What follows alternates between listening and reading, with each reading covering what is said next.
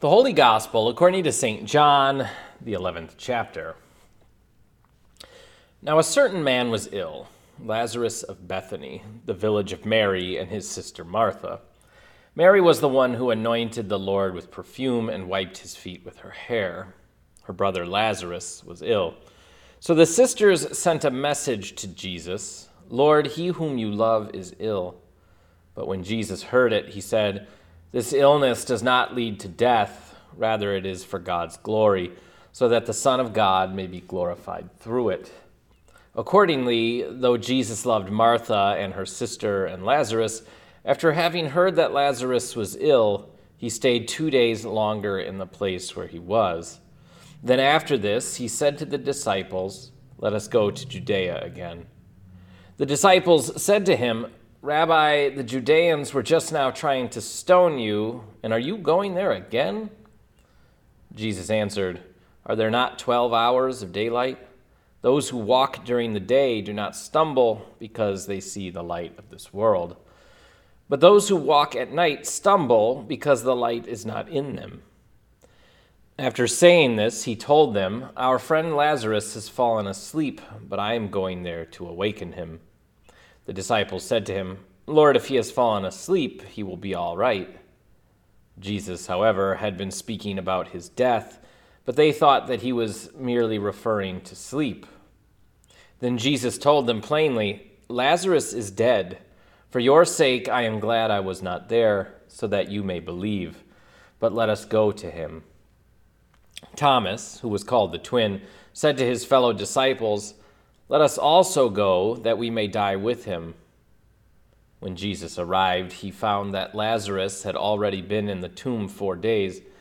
Now, Bethany was near Jerusalem, some two miles away, and many of the Judeans had come to Martha and Mary to console them about their brother. When Martha heard that Jesus was coming, she went and met him, while Mary stayed at home.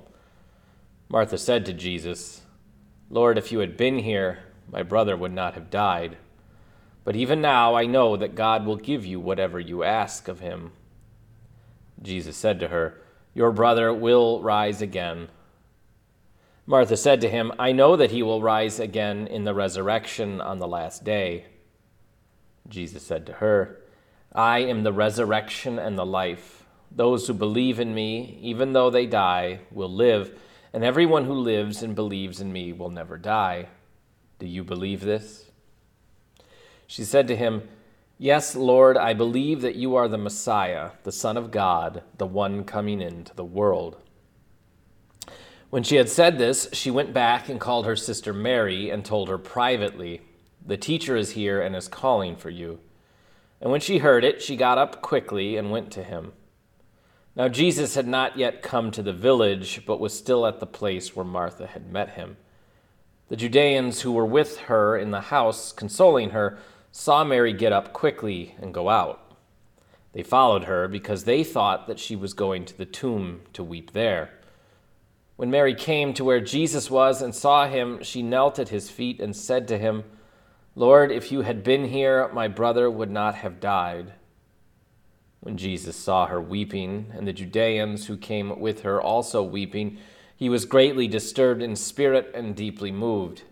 He said, Where have you laid him? They said to him, Lord, come and see. Jesus began to weep. So the Judeans said, See how he loved him. But some of them said, Could not he who opened the eyes of the blind man have kept this man from dying? Then Jesus, again greatly disturbed, came to the tomb. It was a cave, and a stone was lying against it. Jesus said, Take away the stone. Martha, the sister of the dead man, said to him, Lord, already there is a stench because he has been dead four days. Jesus said to her, Did I not tell you that if you believed, you would see the glory of God? So they took away the stone, and Jesus looked upward and said, Father, I thank you for having heard me. I knew that you always hear me, but I have said this for the sake of the crowd standing here, so that they may believe that you sent me. When he had said this, he cried out with a loud voice, Lazarus, come out. The dead man came out, his hands and feet bound with strips of cloth, and his face wrapped in a cloth. Jesus said to them, Unbind him and let him go. Many of the Judeans, therefore, who had come with Mary and had seen what Jesus did, believed in him. This is the gospel of our Lord.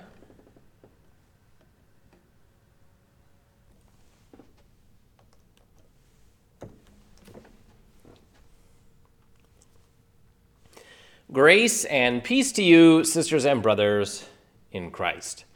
I've heard it said, and perhaps you have as well, or you're about to, that the shortest verse in all of Scripture tells us the most about Jesus. In Greek, it's just two words, and sometimes likewise in English, though our NRSV translation translated it thusly Jesus began to weep. That two word option would have been Jesus wept. The Gospel of John captures the uniqueness of Jesus' character and nature by presenting what, on the one hand, presenting what theologians have called high Christology. He's declared the Word of God right from the start. He speaks about himself as Son of God and Son of Man. People, with full understanding, declare Jesus to be the Messiah. Jesus knows things no ordinary person could possibly know, like Lazarus is dead before the news that he's fallen ill even reaches Jesus. At the same time, on the other hand, John emphasizes Jesus' humanity. He's the Word who became flesh in chapter 1. In the last chapter, resurrected, he will prove he is still human in some sense as he eats by the shoreline with his disciples. Ghosts and spirits don't eat, you see. Here, about halfway through the book, though most of the way through the timeline, Jesus shows his human emotions in a very public display sort of way. And that doesn't always happen. He cries in the garden before being arrested, he cries upon the cross. This time it seems a bit different, though, or at least it could be. See, Jesus knows what's coming. Just as Jesus knew that Lazarus was already dead, he knows that he will rise. It won't be like Jesus' resurrection, but uh, more of a resuscitation, because Lazarus will die again. Yet, curiously, Jesus proclaims that those who believe in him never die. It's with that clue that we might start to answer the question then why did Jesus weep? Not just weep, but he's moved several times, greatly disturbed in his spirit. He's shaken down to the very core. Now, perhaps there is some sense that even some of his close friends or disciples, people whom he loved, who hung on his every word, the sort that were always ready to host him, and on and on. Mary, Martha, and Lazarus were very close with Jesus. Maybe they didn't trust God and believe the gospel in a way such that they would never die. It's been suggested that this disturbing in Jesus is maybe more like anger or profound disappointment. He's nearing the end of his earthly ministry, and even Lazarus still doesn't get what's going on. Another possibility would be akin to those other times that Jesus is recorded with of having such overwhelming emotions. Perhaps he is considering himself and his future. The crucifixion and his own three days in the tomb are not something he's looking forward to. When we think of God in Christ as merely snapping his fingers to achieve salvation, merely having a a bad weekend, something like this. As though stoic and aware of everything that is to come, Jesus just kind of has to go through the motions. That sense of what God was up to, thinking of it in that way, really undercuts the severity of the situation in a way that betrays the gospel as it is written. Jesus struggled, suffered, it was hard. He was hesitant to go through with it. He dreaded the day when it would come about. Yet he still goes willingly. So maybe he's weeping for himself, but the timing does seem a little bit off if that's the case. And John includes a detail that gives a different idea. It was when Jesus saw others mourning the death of Lazarus that he was deeply moved. Now we can circle back to those first two possibilities and spin them with that as the emphasis. Perhaps Jesus weeps because they don't get it, but not just that they don't get it in their heads or trust it in their hearts, but because as great and glorious as this gift of forgiveness, salvation, and eternal life is, the coming resurrection, there is still pain and chaos and death in this life. It's like those snakes we considered uh, out in the wilderness. We looked at this a couple weeks ago how Jesus will be lifted up like a serpent in, like the serpent in the wilderness like Moses lifting up a serpent. The poison no longer robbed them, no longer robs us of life, but the pain is still there. The snake bites still happen. The most ardent and faithful Christian will still mourn at a funeral. The most fervent preacher can still get a catch in their throat or a tear on their cheek, even as they proclaim that the lost are found, the dead will rise, and you will see your lost loved one again you can know how your journey ends and still experience the turmoil and tragedy that comes along the way. Life is good, but it is hard. Okay, then, second answer from before, but considering John's remark that Jesus is responding to others in their mourning. Perhaps Jesus is indeed considering himself and what's coming, but rather than dreading the day or regretting its difficulty. He's concerned about how much harder it will be for these people whom he loves, John keeps pointing that out, when his time comes. They're losing Lazarus for a few days, and Jesus will rise too, but then he will ascend. And then his followers will face hardship after hardship in his absence. As hard as it was for those in Bethany on that day, what's coming is far worse, and Jesus knows it. So, which is it? Is it weeping over Lazarus or Jesus?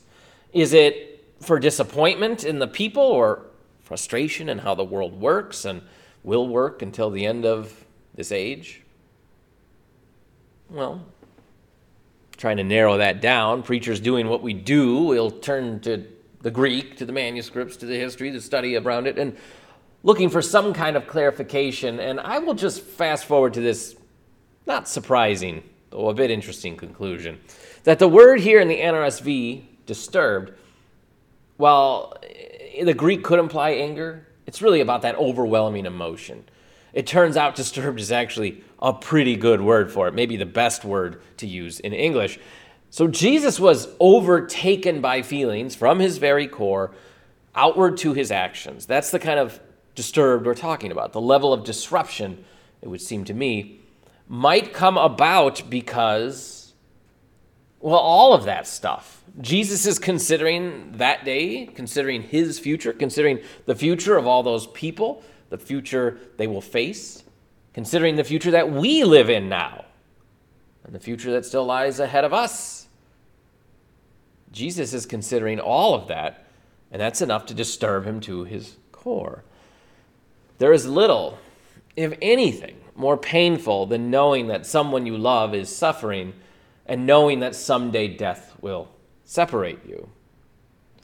But Jesus said, We will never die if we trust in him. And Paul implies something to the same effect that our fleshly death happens in baptism as we take on Christ's death, and yet we are alive. We are now alive in God's Spirit, and therefore, the sort of life we live, the kind of alive we are, we live it to God. It's the sort of life that, in some sense, never ends.